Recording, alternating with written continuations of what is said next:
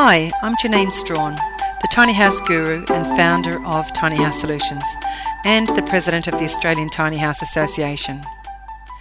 I'm here to talk to you about all things tiny, and in this podcast, I'll be discussing some topics that will get you thinking about whether tiny house living is for you, as well as all sorts of tips regarding finding a site, working out a budget, designing your space, choosing your materials, building and moving your tiny, how you can earn an income from your tiny house, and so much more.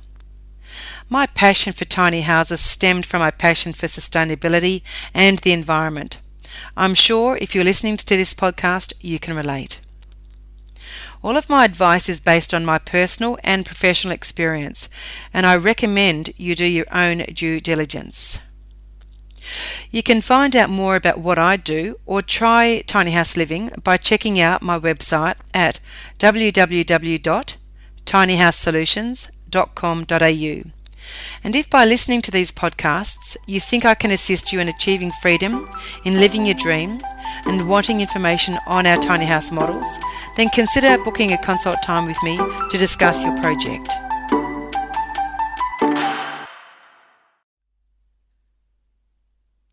In this podcast, I'm going to be talking about sleeping options.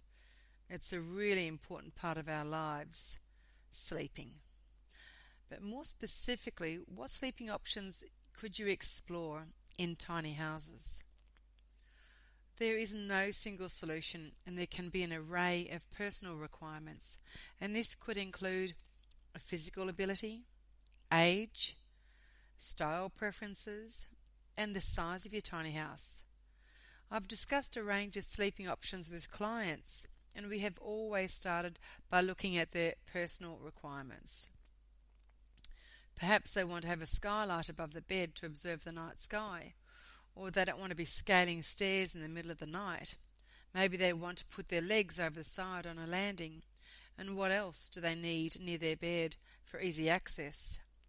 So let's have a look at loft style sleeping first and I'm going to replace loft sleeping with the term a bed platform, as this will be important if you're exploring getting a building permit. You'll need to consider how to access the platform with ease of access.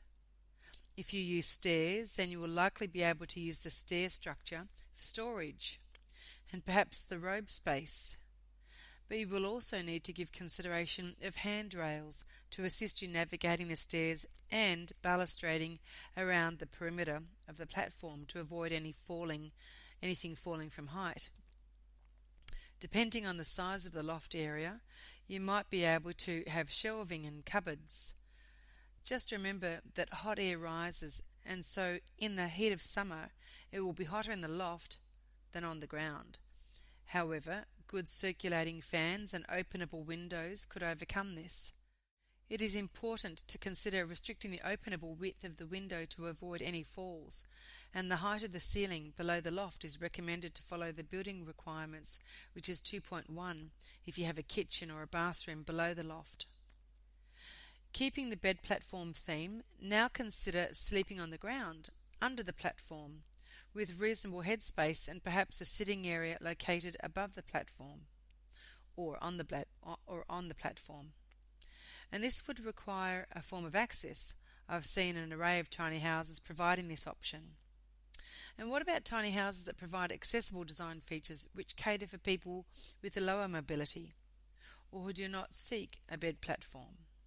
So, to address this, My Tiny Houses also provides sleeping options for this group of occupiers. This can include an elevator bed, which is located close to the roof when not in use, and when the occupants want to go to bed, they lower the bed for sleeping in. This may require the bed platform to extend from side wall to side wall, and therefore allow one access point to the bed. This option often allows the seating to remain intact. Another option is to consider the Murphy bed, which generally looks like a cupboard when stored against a wall, and it might have robes or shelves next to it, and even a desk or a table accessed at the base of the bed. It's then pulled down into position with gas struts, making this relatively easy, and the bed is already made up and ready for use.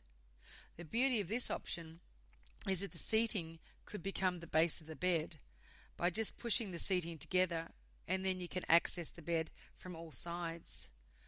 This could only be accommodated for king single and double sized beds. So, hopefully, this information has given you some food for thought as to which sleeping option is most suitable to meet your needs. If you would like to book a consult with me to discuss your needs, then please get in touch. If by listening to these podcasts you want to know more about our tiny house models or stay in a tiny house, then check out www.tinyhousesolutions.com.au and see how we could work together.